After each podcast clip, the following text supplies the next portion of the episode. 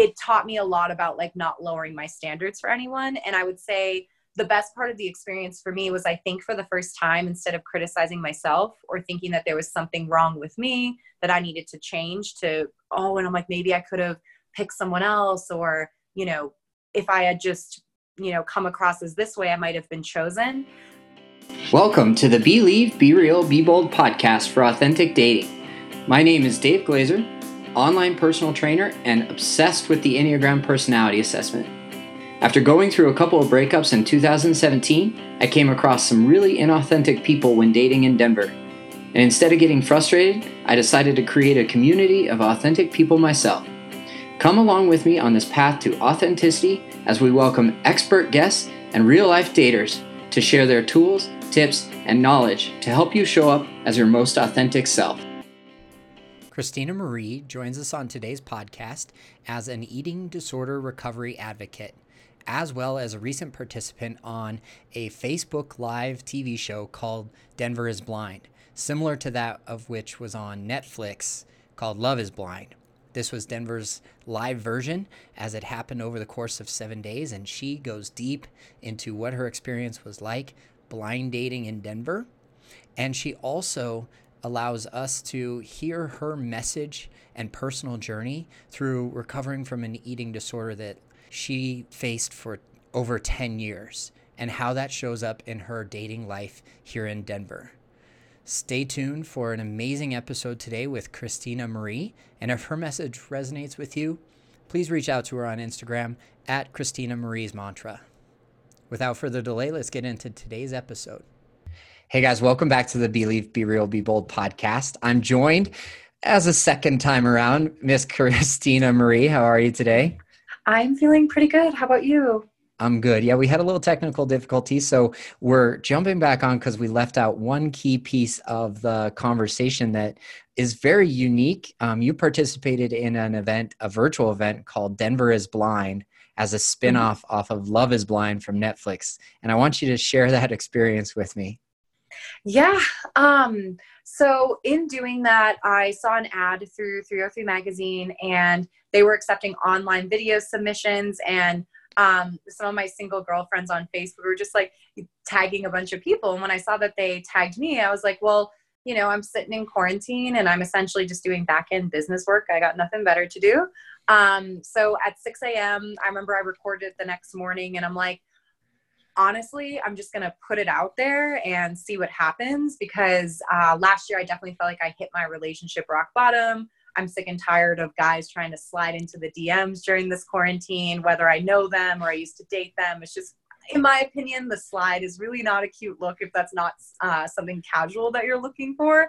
Uh, so I submitted the video, and a part of my reasoning for kind of doing it on a whim was I thought in my head, I'm like, well, if somebody can't uh, accept the version of me without makeup, um, you know, the, the person behind Christina Marie's Mantra, I don't always look like a model, or I'm not always in fashionable clothing twenty-four seven. I've just put on a face, and, you know, I've done enough dressing up to know, again, that's not something I really want to bring into my next relationship. I'm like, if I can't be my authentic self at some point, somebody's not going to learn or know how to love that. So I sent in my one minute video, and I just spoke from my heart that I host, you know, you talk a little bit about yourself and what you do. I host body positive events. Um, I want to help people learn how to love themselves through fashion and modeling. And the reason why I'm doing the show is because I'm like, I have nothing to lose. Um, I definitely know what I don't want in a relationship and what I'm not looking for. So I feel like all that's left, or what's next, is, you know, hopefully the next best thing for me. Um, all of the good things, a reliable relationship, a partner. And I submitted it on a whim. And what I found was um, after they accepted my video, the people I connected with most on the show, as far as um, there were ten women, ten guys that were a part of it. You got to meet up with each other all virtually at the end. Even the women that I connected with as friends, they all did the same thing as me. Like half the group, we were kind of like, screw it, nothing better to do. And the guy that I found in the end, who I ended up talking to after the experiment, he was the same way. It's just, we're all kind of bored, and we all want people to be able to see us in the quarantine and come from a place of honesty and vulnerability in a time in the world where things have slowed down. And I think um, as you're sitting alone with yourself, a lot can come up for you regarding your mental health or perhaps some past traumas. And you might see in your relationships kind of uh, who you actually are as a person. So that was just super fun for me to, on a whim, be selected to be a part of this. Mm-hmm. Thank you very much. That was awesome. And I actually didn't take the time to watch Love is Blind on Netflix. You would think that as a podcast host with an authentic dating podcast, you would be like, oh, Dave would be all over that. But, you know, I've got, I've got other things to do with my time. So explain to us a little bit about how that worked for the Denver is Blind version. Mm-hmm. So as it was a spinoff from the show, and they called it um, Dating in the Quarantine Pods. So what they would do is um, at first it was definitely more of speed dating, having the ten men and the ten women. And they would record our conversations through an app that was similar to Zoom. Um, but it, it was a lot like uh, the Netflix show, because even on the first night, I remember talking to ten guys. It was a little bit overwhelming. And it was, um, just to be clear too, that they're going to do other ones that are for different couples. This one was for heterosexual. Um, so as I went through all of it, I really wasn't sure what to think, because you only have a few minutes with each person. So it really was trusting, you know, sometimes it wasn't even the content of the conversation. It's just like, what do I sense about this person? Are we on a similar, um, wavelength in the way that we can conversate? Do they enjoy joking around more? Are they humorous? Are they a bit more serious? And what's really interesting is, even though you're still not seeing each other, uh, there, it, you know, it's almost, you're still yourself. So with some people, I'm like, oh gosh, like that guy sounds like he was like kind of drunk. And then another guy, like, I'm like, oh, he's so awkward. We're like, you know, hey, we're all here for the same reason kind of thing, just to meet people and try something new. So I knew pretty quickly um, after the top five guys that I picked um, that I could kind of trust my gut on this one, that they would be a good fit. And it was nice not having the physical image, because I think anyone who's been in the dating game, or at least put their heart out there enough, Um, you know, you think you have a type, or, you know, physically you're like, oh my goodness, that person is beautiful, or like all that stuff, but that doesn't actually say about who they are as a human being. Uh, so I kind of like just getting to know someone in conversation. And honestly, my hair is done now because the quarantine's lifted. My hair was not done during that time. So again, like, you know, you're not as embarrassed, because you're like, well, hopefully we're all kind of in this together, and we don't really have to see um, the other person when our physical selves might not be at the best right now. Mm-hmm. So it, we are all understanding of like a blind date, like you yeah. go in and you don't know what the other person looks like. And upon hearing their voices, you're kind of eliminating based on confidence, because confidence can come across in, in tone. And, and yeah. I, be, I bet if you compare the first few episodes of the podcast to today's episode, the audio is completely different because of that fact of just mm-hmm. kind of finding your groove and knowing who you are. And that's personal growth. But would, did, when you were just listening to the audio and you were eliminating, what kind of an image did you build up in your mind? And that's definitely a subconscious, subconscious mm-hmm. behavior. What, what kind of an image did you build up in your mind? Well, because they didn't even um, give us information about the ages. Um, we knew the age range, but, you know, age wasn't really a factor. Physical appearance wasn't a factor. Um, we just got down to talking about each other's lives. And I'm like, I, I felt like if I didn't connect with the person, where I saw the conversation going deeper than surface level at some point, um, I sort of knew, I'm like, I'm probably not going to rate that person as one of my top five. And I would say even in the area of humor, I guess to be more concise, I can really appreciate wit, but like the, even the cheap jokes, I'm like, all right, well, if this was a given Saturday night and I was at Lodo's, and I would definitely hear this and be offered like a Jaeger bomb. Like that didn't really hit home for me either. It's just I needed something where there was also someone who wants to, again, go a little deeper, because the surface stuff is fun and great getting to know somebody. Um, but by the third or the fourth dates, and obviously you're eliminating people, um, you know, every night or every other night or so, um, you start talking about more serious things, which is interesting because it was really quick. The experiment was only a week long. But I did feel truly connected by the end to the top three guys. And it was really interesting because we did end up sharing about some things that I feel like don't always come up in relationships right away that are actually extremely important. Like, do both of you want to start a family or not? Are either of you religious? What are your political beliefs? Um, where do you, do you have like a three-year or a five-year, even a ten-year plan? Uh, and I just think that's where, again, like it's a balance of chemistry. You know, the first couple nights, it's typical, like when you're first getting to know someone, just matching chemistry and having fun conversation. But then when the serious conversations come about more quickly, which definitely determined actually my outcome in the whole experiment, because I didn't end up with anyone. I ended up talking to someone who I was paired with once at the beginning of the experiment and then never talked to again, which is, again, more in, interesting, um, more interesting of a perspective, more data, that kind of thing. Um, but the person that I picked at the end that I felt most connected to didn't pick me, because on our last virtual date, again, this whole time, still never having seen each other, but picking each other up to this point, I wasn't religious. Um, so essentially, even though I'm a spiritual person and I love yoga and meditation, because I told him, I was like, I don't see myself in a relationship going to church every Sunday. And that's just from my own personal experience. It doesn't mean I don't um, appreciate people who are religious. I was born and raised Catholic for a long time. I have a ton of respect for it.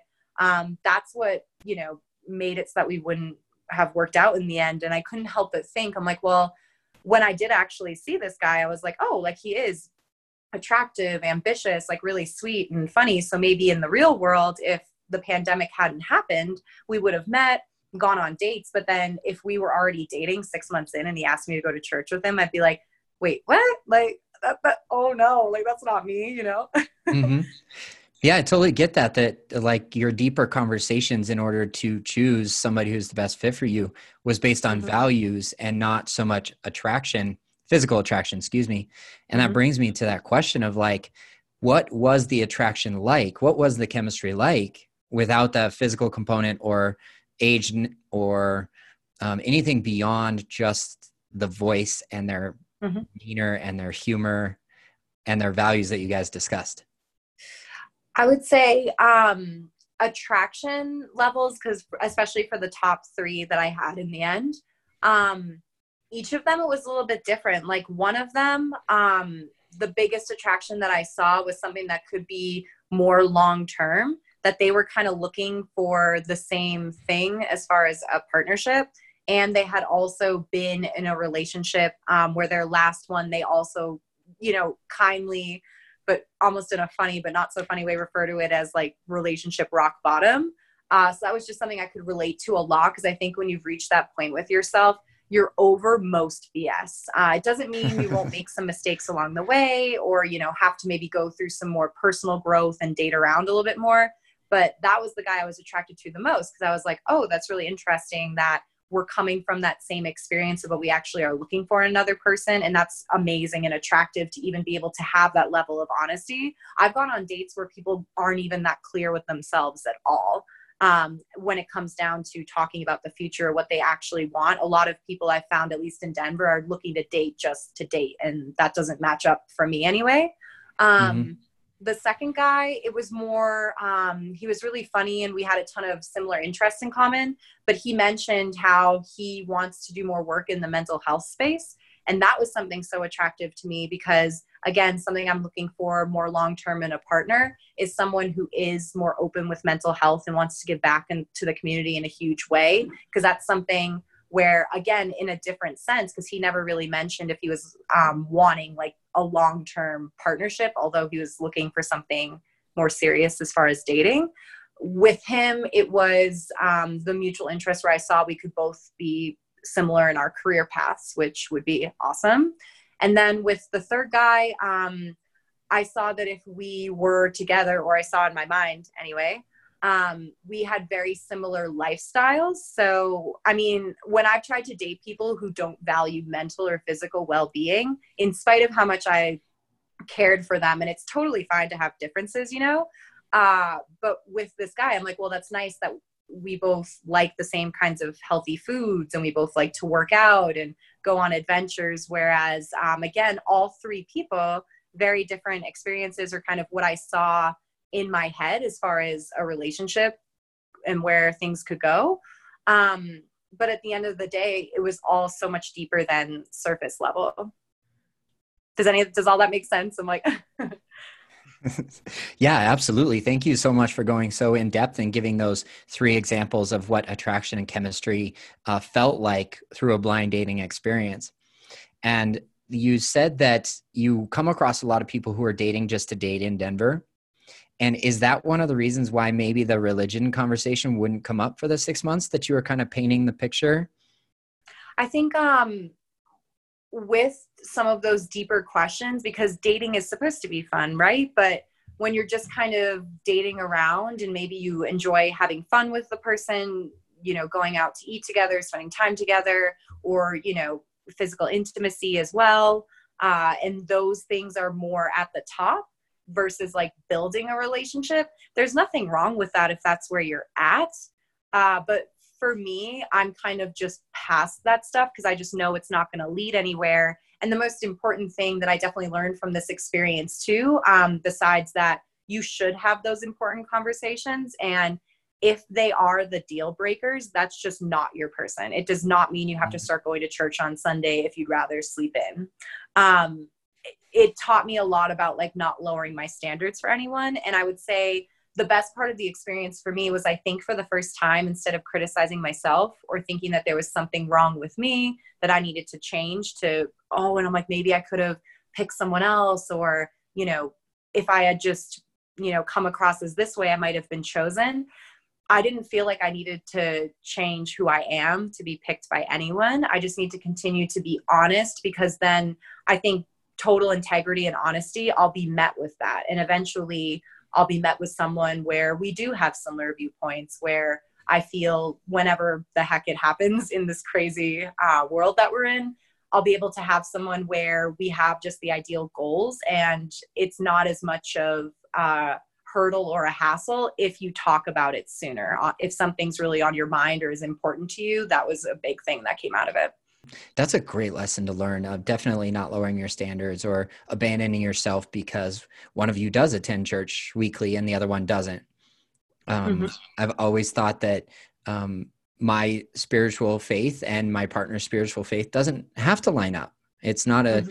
It's not one of those non-negotiables for me because, like you, I have a lot of respect for other people's opinions.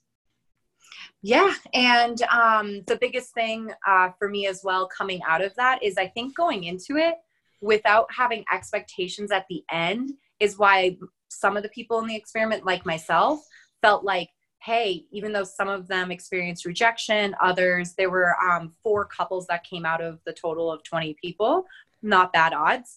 Uh, But at the end of the day, we all went into it expectation free. And I think that's a really great way to know someone. Have your standards and don't lower them, right? But enjoy your time getting to know this person. And hopefully, uh, if they do have some differences where you know it's not going to mesh well with you, it doesn't mean anything bad about you at all.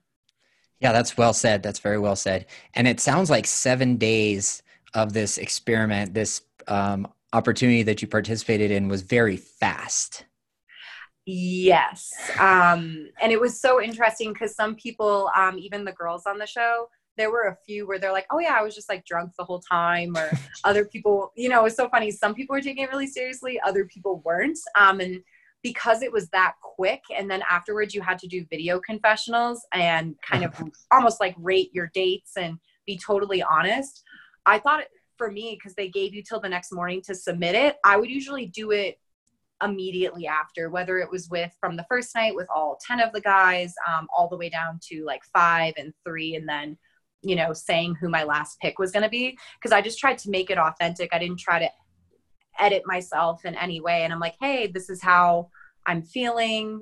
You know, I hope the other person feels the same. And I was just totally honest. And even though you knew that your opinions were going to be shared with others, so that is something to think about if you're gonna uh talk about someone else, but at the end of the day I was just super honest, like, hey, I feel like this person was really into the date, and I'm like, and and other aspects I'm like, hey, I have a great time talking to this person, I don't really know where it's gonna go. And it's really fun now that you I myself and the other people, when you can go back and kind of watch yourself and watch those videos, and to see if other people thought the same thing about you, or if there were certain patterns in the whole experience where, all of us girls, I remember we felt the same way about a couple guys, and we're like, oh yeah, those two guys are like trouble or something like that. And it's so funny because I'm like, oh, again, you're not seeing the person, so you don't have the bias of physical sight, but still intuitively there were certain things that as a collective whole, people in the experiment would pick up on about other people and say some of the same things. It's interesting. Mm-hmm. I totally, I totally get that. That's funny. Um, where is it that we would be able to watch this? Is it available for the public to view? So they have it um, as a part of the Facebook group um, where I originally saw the link, and it's called Denver is Blind, and you can join it. Um, they ended up doing uh, season two right after, um, a week or so later. And now I'm not sure um, what the next one is going to look like, but it was just a really cool thing to be a part of. And I liked how on Facebook, you know, again, the people in the experiment aren't a part of the group till the very end, because um, you don't see all the videos, but putting that out there, I mean, it was really hard for my friends not to spill the beans when they were like watching, and they're like, just follow your gut. They're like, trust your heart. And I'm like, I love you guys, but also hate you guys right now, because right. they're, you know, they're just watching you and, um, you know, seeing where things will go. But it was cool because people could engage on Facebook too. And there were like a couple trending hashtags, and it was interesting. So it's like your girlfriends are watching the real life, real live Uh, real-time Bachelor version of Denver is Blind, and like they're keeping up in the same time, whereas the actual Bachelor show or, or Love is Blind on Netflix is is post-dated. So like yeah. they're they're really having a hard time not spilling the beans, because they're probably chatting with you every day. Yes, and um, they definitely did a good job, because I think with my girlfriends too, I mean, they've they haven't been on my dates, the good ones, the bad ones, everywhere in between. But it's almost like they've been watching me for my love life this whole time, the past six years in Colorado. So I'm like, it's not any different now that it's in a bigger platform, and I'm perhaps expanding my horizons outside of like maybe a smaller dating pool um, that I've been in for the last couple of years, just with networking groups and stuff. But I'm like, oh, it's, it's no different. They're just watching me the way that they always have, with my ups and downs. And um, it was fun though to be supported, because again, everyone's intention with the experiment, uh, you know, was different. But for me, I'm like, as much as I'm not attached to the outcome, my heart is still, I think, for me, in the right place and being a part of this. And um, they've always been my greatest, uh, you know, teammates and cheering me on in life and totally believing. I think there's been a ton of growth for me in my dating life. So even though in the outcome of the experiment, I didn't end up with one person, I feel like I actually walked away with far more, and I made friends, and um, I was willing to put myself out there, and that's what counts. Yeah. They weren't, they weren't going on the dates with you live and in person here in Denver. Um, but they also at that time weren't viewing what the other person is saying, like after your date with them, you know, so they have this um, real time experience where they can listen to what other people said about your date.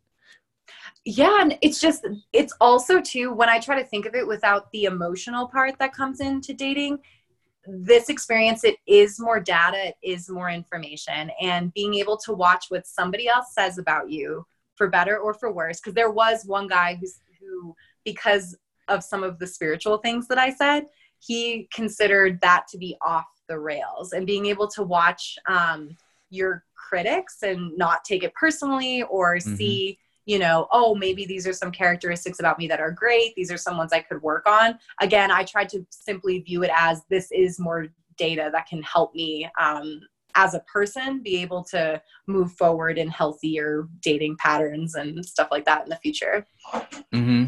Uh, you, you came out of it um, without a date or without coupling up, but you did allude to speaking to one of the guys afterwards that you met early on, and then by process of elimination, didn't see them later on in the week. So how did you guys reconnect after? Um, so immediately after um, the twenty of us were on a live tell-all confessional, which I think didn't get juicy enough, because it was so interesting.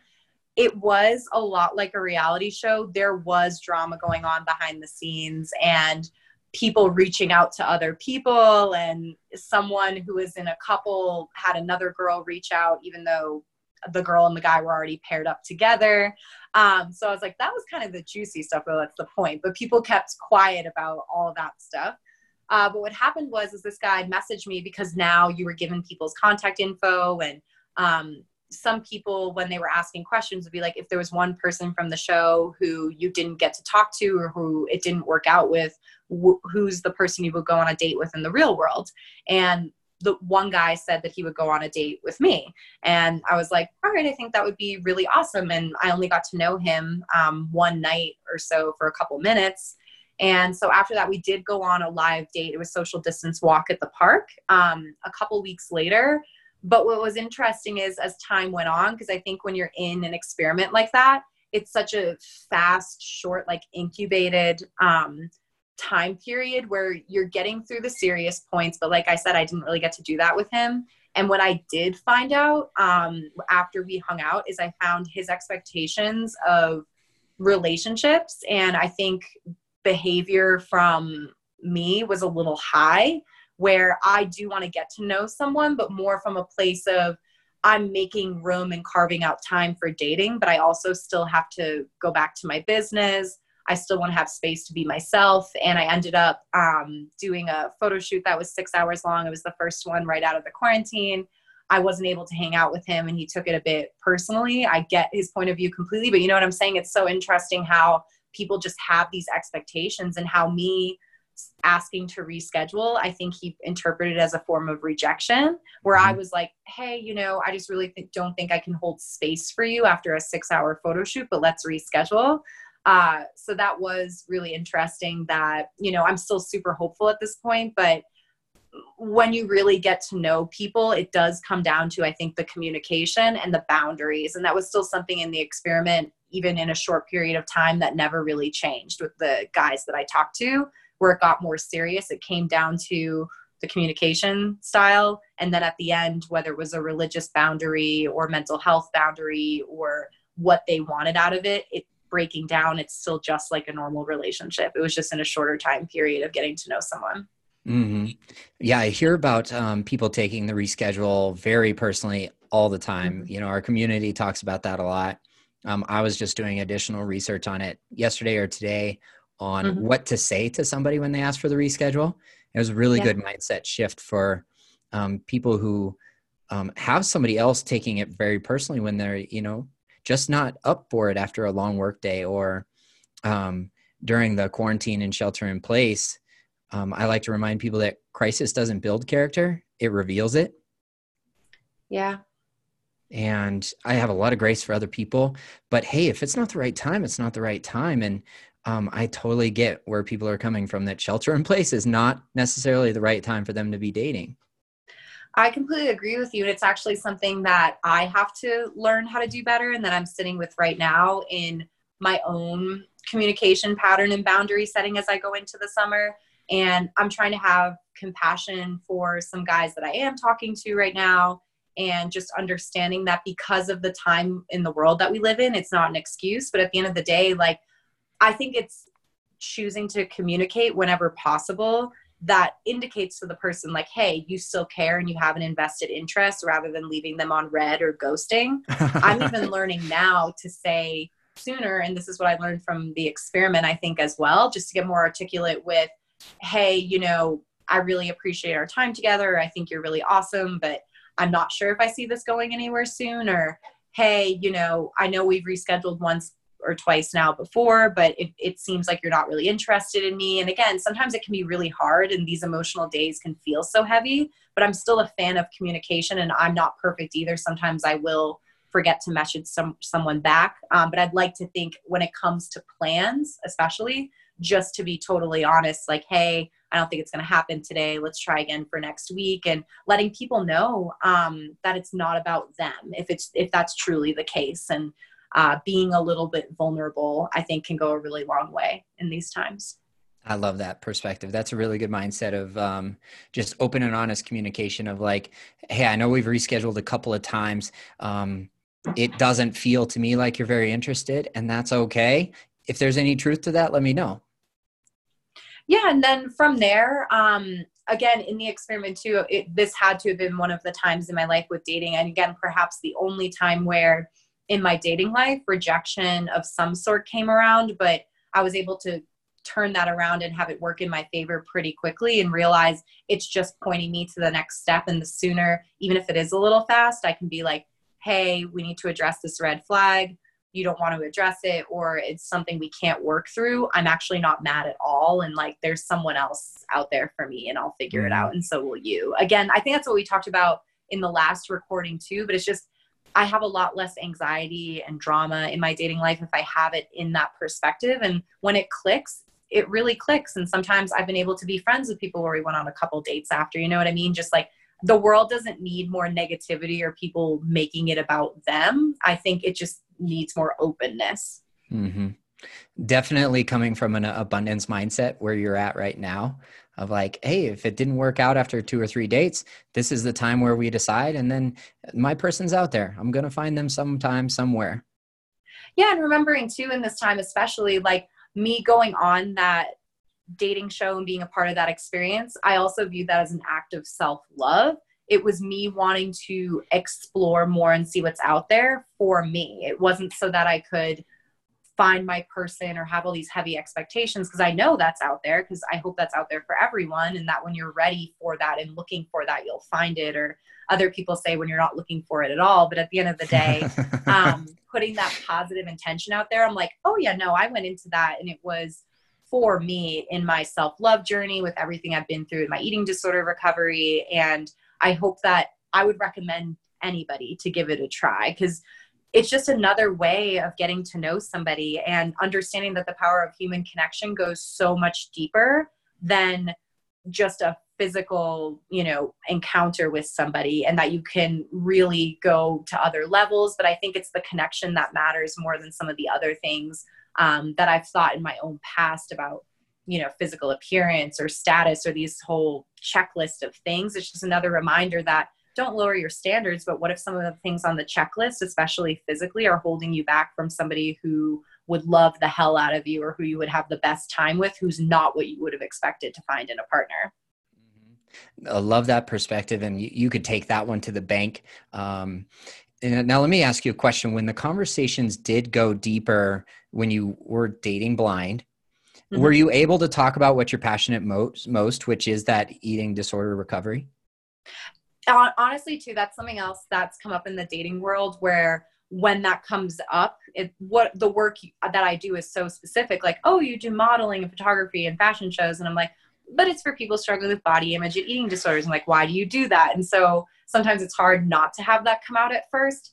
I found that I was open to sharing that just because I'm coming at the whole um, dating game, no B S. So I'm like, again, if I'm hiding any part of me, perhaps the person that I would end up dating would get to know a version of me that isn't truly who I am. So I came at it, you know, very honest. It doesn't mean I went into details of my trauma, but I was like, yeah, I had an eating disorder for a long time. And I said that in my um, video as well, just because it's so interesting how like my personal and professional life are tied together because of the work that I do. But I'm like, I've struggled with self-love, not just in being rejected from dating or dating toxic people. I was really toxic to myself for a long time. So I'm trying to give myself new space to show up in the world and be here after so many years of failure after failure, and somehow building on those failures to be in a more stable place now, where I feel like I want to give more to myself and then hopefully give to someone else in the most authentic form that that can be in a partnership. Um, but there were, there was someone where, um, even though, again, we weren't face-to-face and there was not that intimidating aspect, still was unwilling to share with me about a mental health struggle. And uh, later on, um, connected with me on social media and was like, hey, I'm really inspired by what you do. But because they were recording us, I wasn't ready to share that I've been really impacted in my mental health negatively because my mom died and I tried to take my life last year. And then there was someone else who reached out to me, and they said, you know, I wanted to share with this on mental health, but because you're being recorded, my family doesn't know that I am bisexual. And it was just very um, interesting how, again, even when you're not face-to-face, the mental health topic is really intimidating still. And I totally respect that. But sometimes I have to remember, like, be super considerate, because I'm it flows off of my tongue so easily now. Of, yeah, I had an eating disorder and I was messed up for ten years. We're like, I have to remember the dating space, like, whoa, like, first off, not everyone is there. Secondly, not everyone will get there. And thirdly, either of those things are fine. Like, people might not even need to openly talk about it in that way. And again, just, it, it was a chance to like hold more space and hold more respect for people than anything else, instead of expecting them to be as open with me. But it's so interesting, even without the camera on, you know what I mean? People are still terrified to be vulnerable. Mm-hmm. I hear that. And not everybody has earned the right to hear your story either. Um, I think which that's is, important too. Mm-hmm. Which is where I want to take the conversation now that we can get into the original recording and learn a lot more about you. So thanks for mm-hmm. coming back uh, like a week and a half later, maybe two weeks later, when Zoom Perfect. has mm-hmm. worked out their bugs. And, and here we go into the rest of the conversation. Uh, it sounds like we're both huge fans of a morning routine. And as we were getting to know each other, uh, that's something that we related on. Tell me a little bit about your morning routine, and then we'll get into who you are as a person. Yeah, for sure. Uh, and Zoom technology and all that. Um, let uh-huh. me know if you can't. Mm-hmm. So a little bit about what I was sharing with you regarding my morning routine. Um, I've talked about this as well in how it coincides with my company, um, Christina Marie's Mantra. But it's really all about the language that I have with myself and how I start my day, um, with meditation and coffee. Sometimes it's sitting in bed. Sometimes it's going outside right behind my house.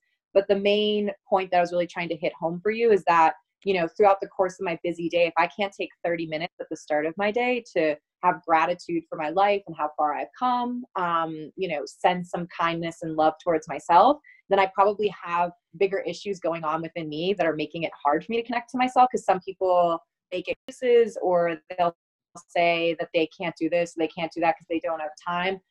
Everyone can find, I feel, twenty, thirty minutes of your day. It helped me a lot in developing a more positive inner dialogue, because uh, I've struggled with my inner critic for a really long time. And if I'm able to take some of the unkind thoughts or the feelings that are hard to sit with, and uh, in certain ways, you know, even if it's for me writing down the opposite of like, I am beautiful, I am worthy of love, I can choose to be happy in spite of what might be going on in my circumstances, or what havoc or chaos or things that might change throughout the day. Again, if I can start the day um, just with some quiet time and having positive mantras and kindness towards myself, it can set the course uh, for my day to hopefully be better. And then on the off chance that my day does go awry or things come up, I can still come back to the self-love and not um, be overly unkind to myself, if that makes any sense. It does. Absolutely. And I resonate with that a lot, because uh, my morning routine is very important to me. Uh, um, I wake up and I, I start my day with that journaling practice, and I include my gratitude in there. Um, I try to get three statements of gratitude, but it wasn't until I really started to attach an emotional feeling to each of those statements of gratitude that I started to see some, uh, some return on that investment. Um, I know that we're accustomed to like instant gratification and how quickly can we get results. Um, but it doesn't work that way in a journaling practice or in a gratitude practice. Do you agree?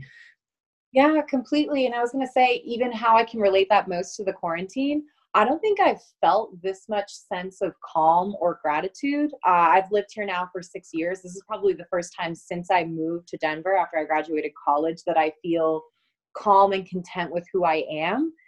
And because I have that calm and content feeling with my own gratitude list as well, and I'm able to look at that every day, I'm seeing the changes. And over time, like not only am I enjoying more of myself now and the skin that I'm in, but I am more productive. Um, I'm not as hard on myself or trying to shame myself into having a better work ethic or doing a better job.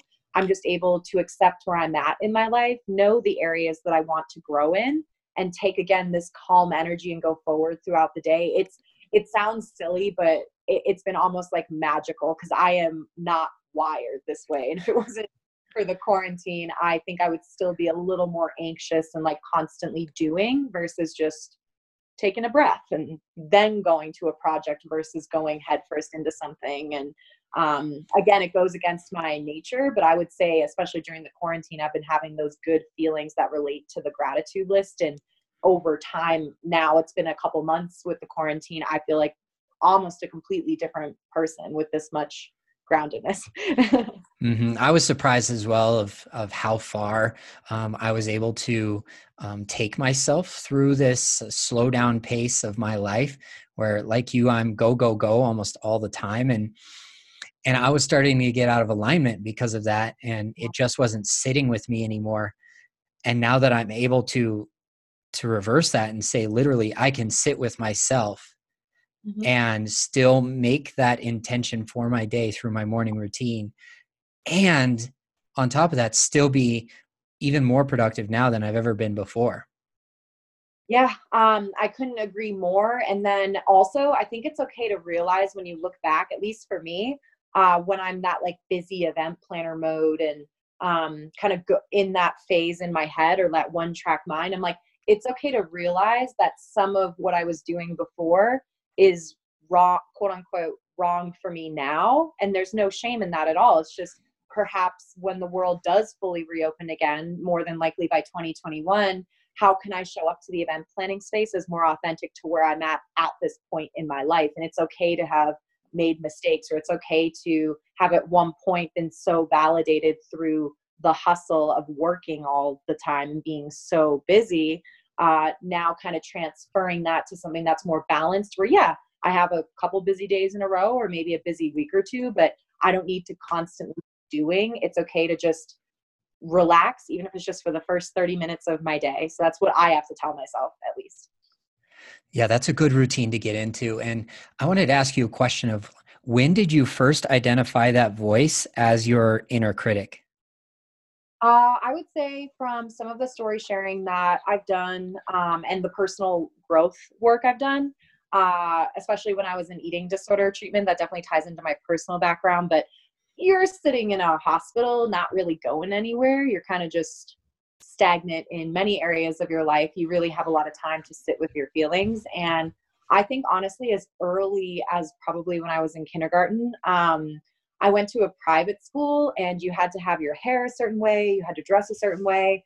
And I remember one day, um, I had my hair pulled back and was going to school, and I just, I didn't like how I looked. I didn't like how I felt. And I remember, um, feeling so trapped and like seeing this person in the mirror, and I'm like, but this isn't even really me. Like, this isn't the way I want to dress. This isn't the way I want to show up in the world. And obviously the thoughts weren't as articulated back then, but that was the first time I really remember, um, feeling uncomfortable with who I was, and my mind made it about my body. And then that's kind of where the struggle with body image, um, and then eventually leading up to a ten year uh, battle with an eating disorder kind of came into play. It started in my childhood. And then I think um, my inner thoughts were consistently negative, and feeling like I never measured up kind of equated to middle school, high school, and some of college being a bit of a, a mental health crisis, I would say, for me.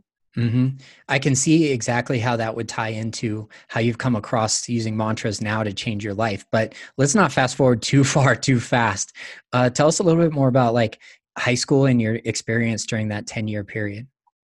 Yeah. Uh, so the first time that I was ever uh, formally diagnosed with an eating disorder and put in treatment was when I was in middle school.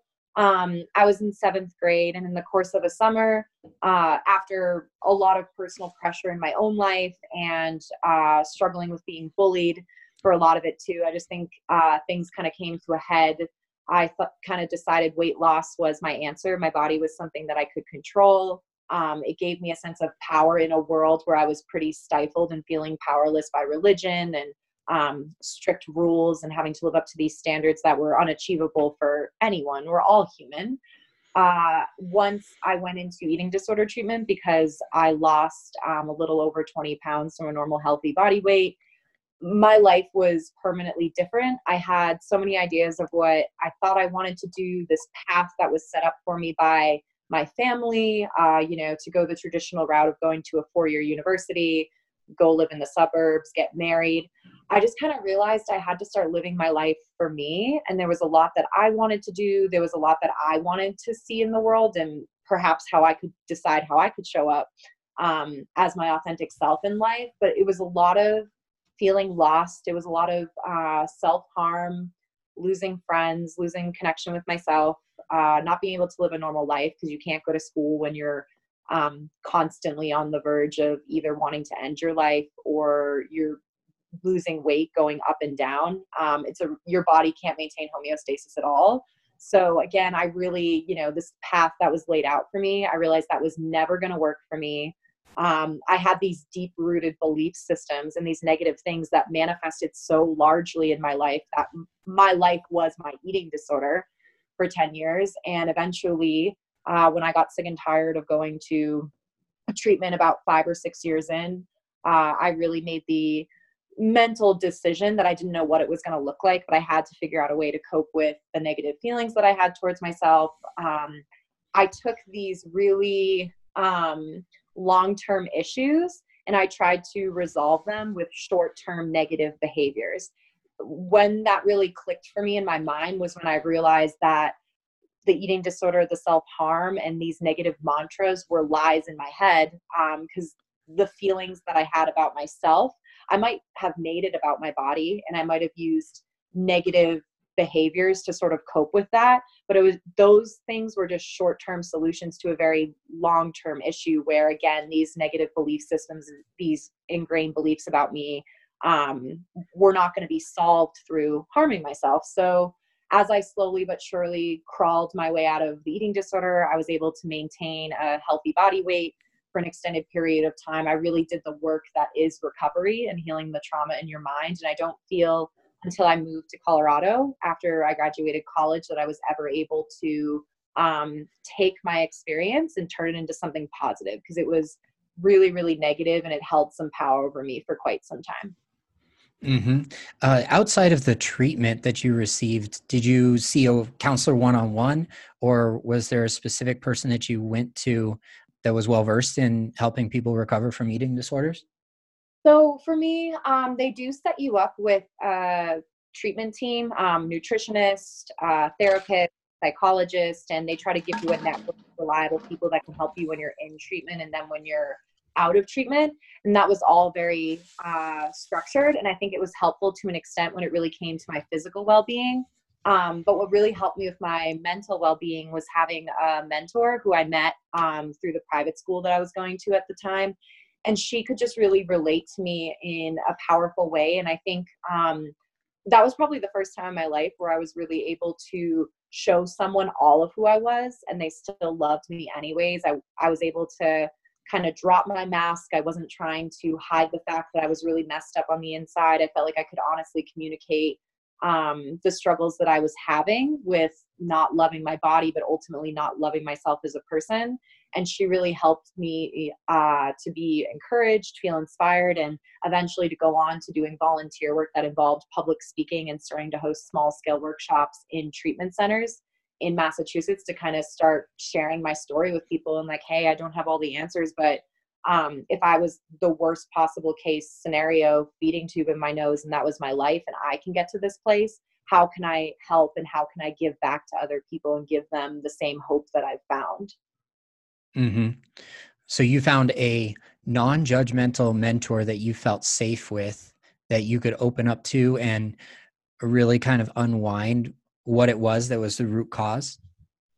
Yeah. And for me, it was really nice too. And I think that's why um, a lot of people really benefit from therapy, is because you, it's like you need an outside person. For me, it was more of the mentor, because I think um, I was also really looking for validation and love outside of myself, which I don't think is a very um, good idea to do long-term, but she really helped me um, realize that I could be loved for being myself, and that even though I had flaws and there were areas of my life for myself that I wish were different, she made me feel like it was okay to fall short, and that making mistakes or falling short of expectations and standards, whether they're self-imposed or put on you by someone else, falling's a part of life. It's just about getting back up. And I think that's why she really inspired me the most. And that's why I'd encourage people, whether it's a mentor, a therapist, um, sometimes we do need support systems of people in our lives that can point us back to ourselves and remind us that we indeed do have the answers to most of the questions we have about ourselves or about life. But again, because I was really lacking in self-love during that time, she was able to reflect, um, you know, love and kindness back to me, and eventually helped instill a belief system of positive mantras and positive ways of being versus the negative things that I've been dealing with for most of my young adult life. Mm-hmm. Amazing. Thank you so very much for sharing. Uh, what's one of the first mantras you remember saying to yourself, or, or utilizing in order to show yourself uh, self-love? Uh, it was, I am worthy. And I just struggled, I think, with unworthiness. And in some ways I still do, because when, when you're a perfectionist, I feel, or it's as deep seated in these, um, be- the negative beliefs, I had them for so long in my life, and they were serving me at one point, um, in regard to making me feel, you know, more in control with eating disorder or things like that. Um, but when it comes down to being able to say to myself now, I am worthy, that means I'm allowed to show up in life unapologetically, authentically as myself. And some people will love that. Some people will reject that. Uh, when it comes to relationships or jobs or even what I do now, as far as my body positive events, that it's okay to be myself, and realizing that if you know your own self-worth, you should never lower your standards for anyone.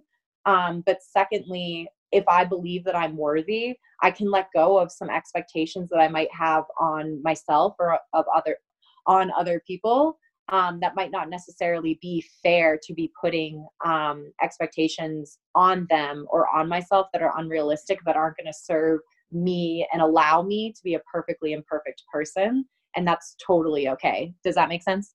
Yeah, it does. Absolutely. And I can relate a lot to that, the worthiness limiting belief that's um, subconsciously repeated over and over and over again. And it holds you back from a lot of um, what you're striving to accomplish in your life. And um, our inner critic or our uh, victim mindset could most certainly hold on to that core limiting belief um, to sabotage us throughout our lives. Yeah. And I think um, a big part of it too, when it comes down to the worthiness, is realizing there's a huge difference between a standard and an expectation, and that eventually I need to learn how to love and accept myself, because no one else can do that for me. So I love now. That's still something I say to myself every day, is that I am worthy, um, regardless of whether I feel like I am or not. A feeling um, that might be negative or harder to sit with does not have to dictate the course of my entire day or the course of my life in the way that my feelings clearly um, once did, in a really negative direction. Mm-hmm, definitely. And well, once we've uncovered the fact that we are worthy and we are um, lovable, uh, we very rarely have to go for external validation any longer. Is that something that you found, uh, uh, came across in your life? Yeah. Um, and it's something too that I'm trying to work through, especially right now, is learning how to love and accept who I am, um, without having to look for that from other people. Cause I just felt like I really, um, wanted to be praised and validated and accepted. But early on in my life, when I didn't, you know, do things correctly in school, or, you know, I made a mistake, I was really made to feel in my home life like mistakes were not okay and they weren't normal. Um, so now sometimes that shows up even in my relationships, where I'm still like working through, I don't need someone else to necessarily validate me if I can't do that for myself first. Uh, and I think that can really put you in an, a, an unfair, kind of like a strange relationship dynamic that uh, long-term wouldn't really last, even in friendships, I would say. Yeah. Is that because you're not um, letting your guard down and allowing somebody else in to get close to you?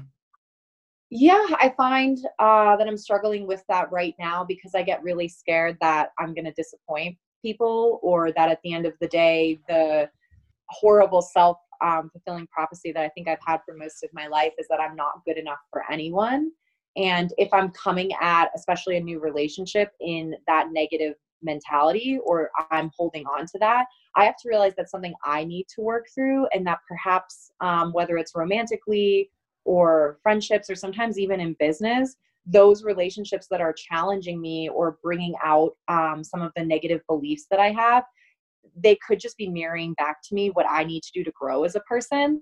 And I think it can be a reminder when I've been let down, especially in the area of love in my life, that maybe I was looking for something in somebody else that I should have been giving to me all along. And that's helped me grow. I think sometimes, for better or for worse, uh, when you go through these negative or um, relationships that kind of challenge you, the sooner you acknowledge either the warning flags with the other person, or you acknowledge them in your own life, and you make the determination to continue to work on yourself and not just put all of your needs for validation and love in one basket per se and put that all on someone else.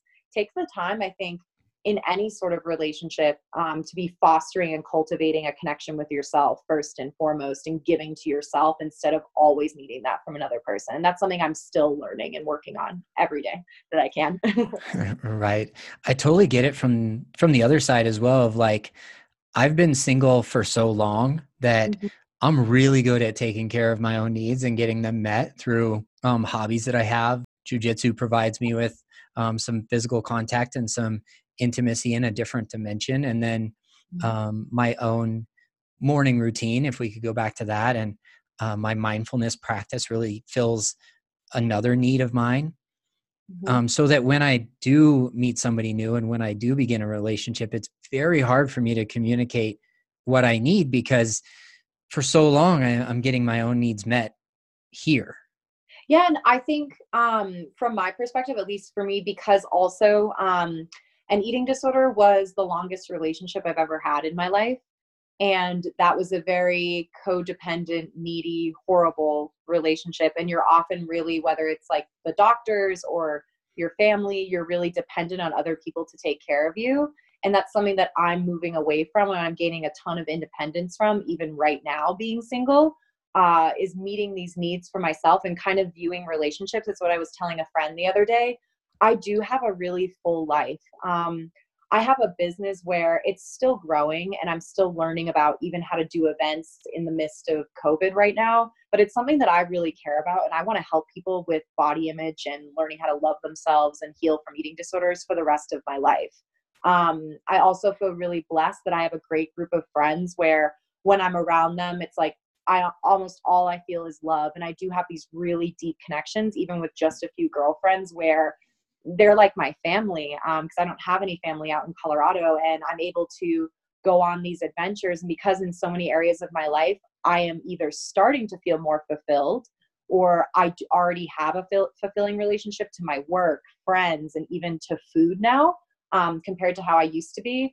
A relationship, I want it to kind of just be the cherry on top of this ice cream sundae, this beautiful ice cream sundae that I've worked so hard to build, and that there's so many wonderful people who have helped me to build it. If that's how I can view a relationship, it's not something that I, I mean, I think I'm definitely built for more of a partnership, but just at who I am as a person, like I don't like playing the field a ton. I love getting to know people. Just with dating, I can't manage the apps and talking to five different people. Like, okay, okay, let's cut that out.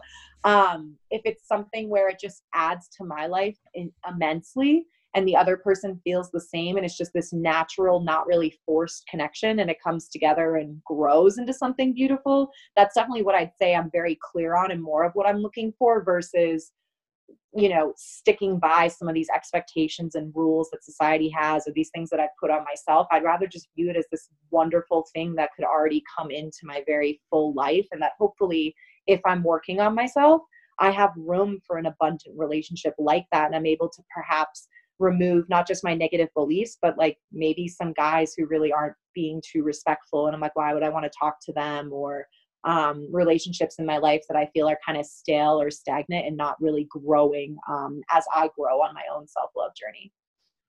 Yeah, definitely setting some healthy boundaries around um, those relationships that aren't serving you is going to help definitely validate you internally.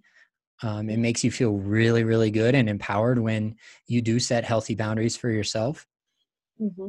And a very okay. humbling experience for me, um, understanding mm-hmm. that I'm not impervious to pain and impervious to hurt, and seeking out a new friend group of guys uh, through a, a men's group that I joined recently shows me that the vulnerability brings people closer together. Sharing my needs with others brings me closer together.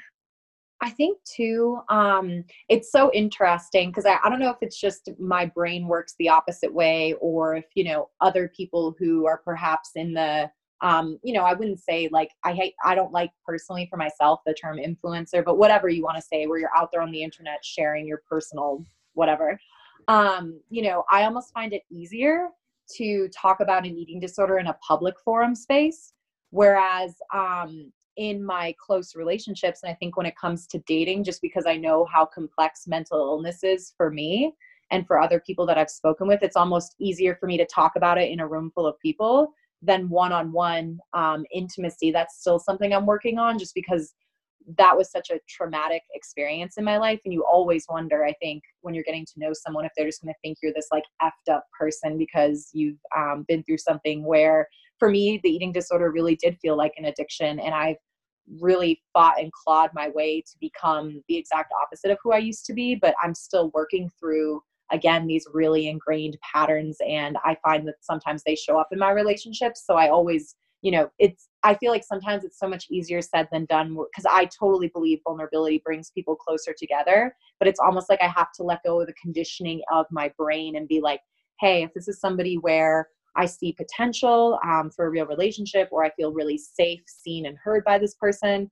I can totally trust that as I lean in right now and get to know them, I can share some of my darker stuff or these feelings I'm working through, and they're going to maybe love me more for it, or they might run for the hills, who knows? But um, vulnerability is something that's been so beautiful. But like I said, it's just really funny because I'm like, oh, I can talk about it on Instagram. But then when I'm on like a fourth or a fifth date and we're talking about some of our past histories, I'm like, oh, okay, why is it a little bit harder sometimes?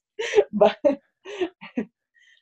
I can relate to that wholeheartedly for sure. I mean, we have a podcast that we're we're chatting on right now that the reach is like forty some countries and tens of thousands of, of listeners. And I can be open and vulnerable to a point here on the podcast. And mm-hmm. I was just chatting with a, a friend of mine last night, and literally like, I just kind of let go of mm-hmm. any attachment to the outcome of like, well, if I share this and they run for the hills, or if I share this and it draws us closer, I, I shouldn't have to concern myself with either outcome, because mm-hmm. the sharing comes from me, okay, you know, yeah. and the receiver, yes, they're a part of that experience, but their reaction is completely up to them and has very little to do with me in the, in the end, no matter what happens, which, which outcome occurs. Yeah. And I think um, something too I've really had to work on with my personal belief system in relationships is realizing when something goes wrong. Um, I totally believe it takes two to tango. And even if you're dating a person who's toxic, in at least in my past, because I can only speak for myself, I was accepting the love that I thought I deserved at that point in my life. So there was still a part of me that needed healing. And that's what that relationship was trying to bring me to, um, a deeper connection with healing to myself and not making it about the other person and all of their issues. But that's another thing too, where, you know, I constantly worry, am I going to attract the same thing again? Um, as I'm growing, I'm working on my limiting beliefs, or am I going to move away from some people in the past who were, unfortunately, um, some hard lessons and my teachers that brought me to this point on my self-love journey now.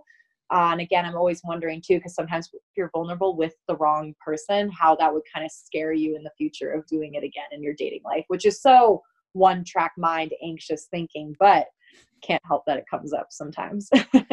Right. Well, we, we definitely don't live in a vacuum. Uh, our life experiences have brought us to this place, whether good or bad, and a combination of both. And they are learnings, absolutely, that Um, we learn so much more in a relationship than we can outside of it, but we can certainly prepare for that relationship along the way. Um, not not forgetting the past, but definitely yeah. forgiving our, ourselves for whatever role it was that we believed we had in that place. Yeah, and I think um, too, another really important point that you brought up about not being attached to the outcome. Uh, apparently I'm just talking about how I don't have dating all figured out today. Um, you know, also another thing that really comes up that I think probably, I think a lot of other people can relate to as well, is how do you not um, put expectations on the outcome of a relationship or the outcome of a conversation? I feel like for me, cause I'm, I'm a passionate person as well. It's like, I want what I want and this is so awesome and everything, but I also, for me personally, um, in the quarantine too, as I'm stepping back and kind of um, talking to guys more virtually on Zoom and things like that, it's just being like, hey, you know, I actually can't say where this relationship is going to go.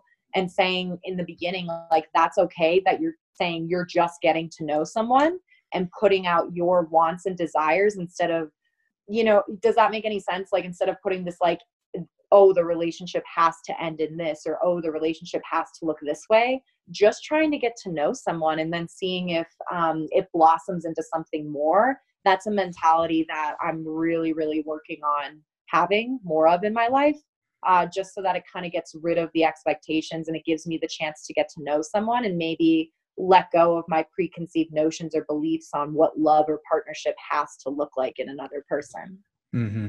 Yeah, I totally get where you're coming from. And I, I've spent a lot of time in solitude actually processing that exact thing and where it fits into my life. And uh, I can, I can kind of explain it a little bit better in standards versus expectations.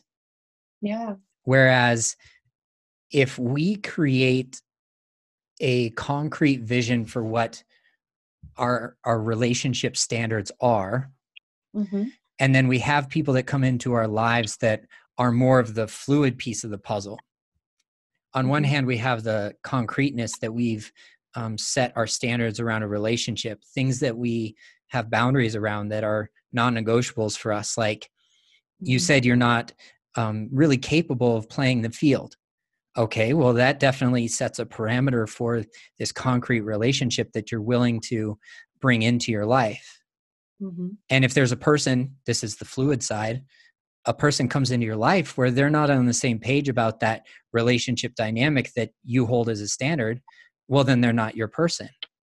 Yeah. And I think making it okay too, without getting angry, to just accept like, hey, maybe this person could be a friend, or, um, hey, maybe that person's not a bad person. We're just not on the same page. Because my life during this quarantine, even in regard to getting to know some people virtually, has been relatively drama free. And I think it's also because even though my ego or my anxiety, that wounded inner child, that part of me that has the expectations and the pain and all these things, I make space now to sort of handle that on my own. And usually at the first thirty minutes of my day, send myself that love that my ego needs so badly, or give myself that validation, so that when or if I experience a rejection or a disappointment when I'm getting to know someone in the dating space, I don't have to react in this anger unless I've honestly been mistreated. Like if somebody shows you who they are, or they tell you the truth, believe them, you know? And that's also been really refreshing for me in my dating life, is to say, hey, like we actually are just on different pages, and that's it. It doesn't have to be this thing where I um, lose my cool, or I go into this anxiety spiral for a couple of days. I just realize it truly is a thank you next. Um, it can be that sort of situation, and they're just pointing you to the next best thing, or that much closer to your person, hopefully. Yeah, I totally agree with that, that like rejection is not a bad thing. It's simply just redirection. If we have somebody in our life that doesn't step up to those standards that we've communicated effectively and that we hold for ourselves, then we can remove them and, you know, close that door so that another one can open, and the person that is meant for us can step into that space that we've created away from somebody who's not up to the standard. Yeah. And I've been really glad that I've been able to get rid of the shame that I once felt, or really the, the self-blaming when relationships would go wrong in my life, and just realize rejection's a part of it. Um, you're putting your heart out there in the game. You're braver than the people who just sit on the sidelines. Um, and that's something, a principle that I really try to apply to every area of my life, personally or professionally. I would still rather put myself out there, Um, risk being rejected or wrong about someone, uh, even with all my fears, uh, because I don't believe I live my life without fear. I just do it anyways. As simple as even having a vulnerable conversation here with you. It's not that I didn't feel plenty of fears and anxieties before uh, we jumped on this call and this conversation. It's just I'm ready now to just sit with my fear of the unknown and the uncomfortableness, and it's still worth it. And I am worthy enough to be vulnerable in the dating space, the professional space, and worthiness just encompasses my life if I choose to go ahead and take the leap anyway. Yeah. I, I love the way that you phrase that. And it, it relates a lot to the conversation we're having today, is that uh, I don't create a whole lot of pre-interview questions. Um, I like our conversations to go really organically, and Uh, that's me distancing myself from controlling the outcome, or even believing that I have some semblance of control of the outcome, because I certainly don't. No. And we could we could take that as a mindset into our first and our second and our fiftieth date with somebody, is simply just going on a first date to know whether or not we want to see them again. And at the end of that first date, it's okay not to know whether we want to see them again, because we could walk away from that date, take some time to ourselves, process the feeling, process the experience, and two hours later actually say, yeah, I definitely would like to see that person again. And not um, having to necessarily put all the eggs in one basket either. That's something I'm learning. Of course, if you are really drawn to this person, um, you know, after a couple dates, and uh, sometimes there's a part in my heart where that passion comes out. And I'm like, oh my gosh, like, what if this is my person? Or like, I love our connection and our com- deep conversation. Small talk doesn't work for me, but if I can go really deep uh, sometimes and I feel safe to do that, I'm like, that's also really amazing. But at the end of the day, I'm also learning too, to not put all my eggs in one basket. That's where it's like a weird balance of where I don't enjoy playing the field, but like maybe I should just stay open. And instead of having the expectation of it, ha- again, the outcome, it has to be this way and this with this only one person, just remaining open. Because in my own life, um, in the areas of where love has showed up, it's always been really unexpected. And not talking about romantic relationships so much, but even I never saw myself moving to Colorado or starting a company where I'd openly be discussing body positivity, mental health, um, through my, I feel like these broken pieces or these parts of me, I'm somehow able to heal that and then show other people how to do that. I never saw myself, um, living a sort of life that was passionate or blissful, but here I am, like, and I would like to think that romantic love is the same. And if it like sneaks up on me or it doesn't look how I expect it to, that's actually could be better than anything I could ever come up with in my head. So that's where it's the, that's where the letting go process can be beautiful. It's just with my type A East Coast mentality, always trying to like let go of it has to be this way or look this way. And sometimes I have to even laugh at myself because I'm like, Christina, you never would have thought of that on your own. Um, you know, kind of just allowing what comes into my life to just be. And usually when it comes to my personal life and my professional life, I'm still working on my dating life, guilty, but most things are really, really um, beautiful, and they grow and develop in a way where even if it's difficult, at the end of uh, everything and the light at the end of the tunnel is so much better than anything I could have imagined. Yeah, I love that. Absolutely. And uh, let me ask you a question. A lot of people kind of put it into one context of either you're dating multiple people at one time or you're dating one person at a time. And these are like two ways to date in the modern era. And uh, why I bring this up is because you've said it a couple times, it's like putting all your eggs in one basket. And some people could say that, well, that means you're dating more than one person at a time. And for me, that becomes very overwhelming, and I'm no longer present and conscious with Um, say the person who's rising to the top of that um, as setting themselves apart and um, somebody I'm enjoying my time with. And for me, putting all my eggs in one basket means that even if I'm dating one person, mm-hmm. I'm not putting all my eggs in that one basket either. And you're describing a very full, um, fulfilling life, like a an ice cream cone, and the relationship is just the cherry on the top. And I would de- describe it the same way, is that, well, I'm putting eggs in my basket of my professional life, and I'm mm-hmm. putting eggs in a basket for my physical life too. And I'm putting yeah. eggs in my basket for my financial life and my spiritual life and my mental health and my emotional health. And not all of that can come from my relationship. No. And that's so powerful as well, just because I lost myself in a ten year relationship with an eating disorder. So I totally understand what being enmeshed in a bad relationship looks like. And when you build your life around one thing and how unhealthy that can be. And now at this point, um, I always want to know that I'm enough for me. And in the way that I've worked so hard to build my life and crawled my way out of some really negative experiences, and not only built a great life, but also built a version of myself that I enjoy, that's worthy and awesome. I can somehow love my body. And even when I look in the mirror and I still hear these little like nitpicking criticisms, I kind of just laugh and I'm like, yeah, that's part of being human too. My thoughts aren't going to be perfect towards myself all the time. Uh, but it ha- in having a really healthy relationship to myself and having boundaries there, that's hopefully how I can show up in the dating world. And for me, it's just saying like, hey, maybe I had a, a great couple dates with that person, but what else? I don't have to daydream all day about that person or like lose myself in these expectations. It's like, I also can, as you were saying, I can focus on my job. I can focus on, I love to exercise. I can spend time with my friends, and hopefully, because there's pretty, I think, clear indicators when even in the past, there have been some red flags, or I've been in a relationship with someone who's a narcissist or emotionally unavailable.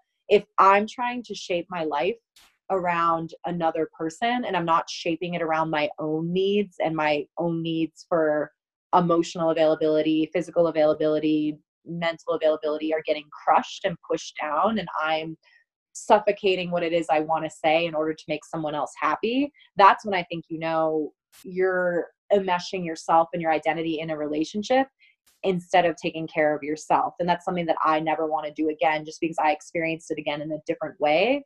But like ten years of not being true to myself and giving up my identity and living in unworthiness hasn't left me with too many uh, good things, besides that it helped make me who I am today.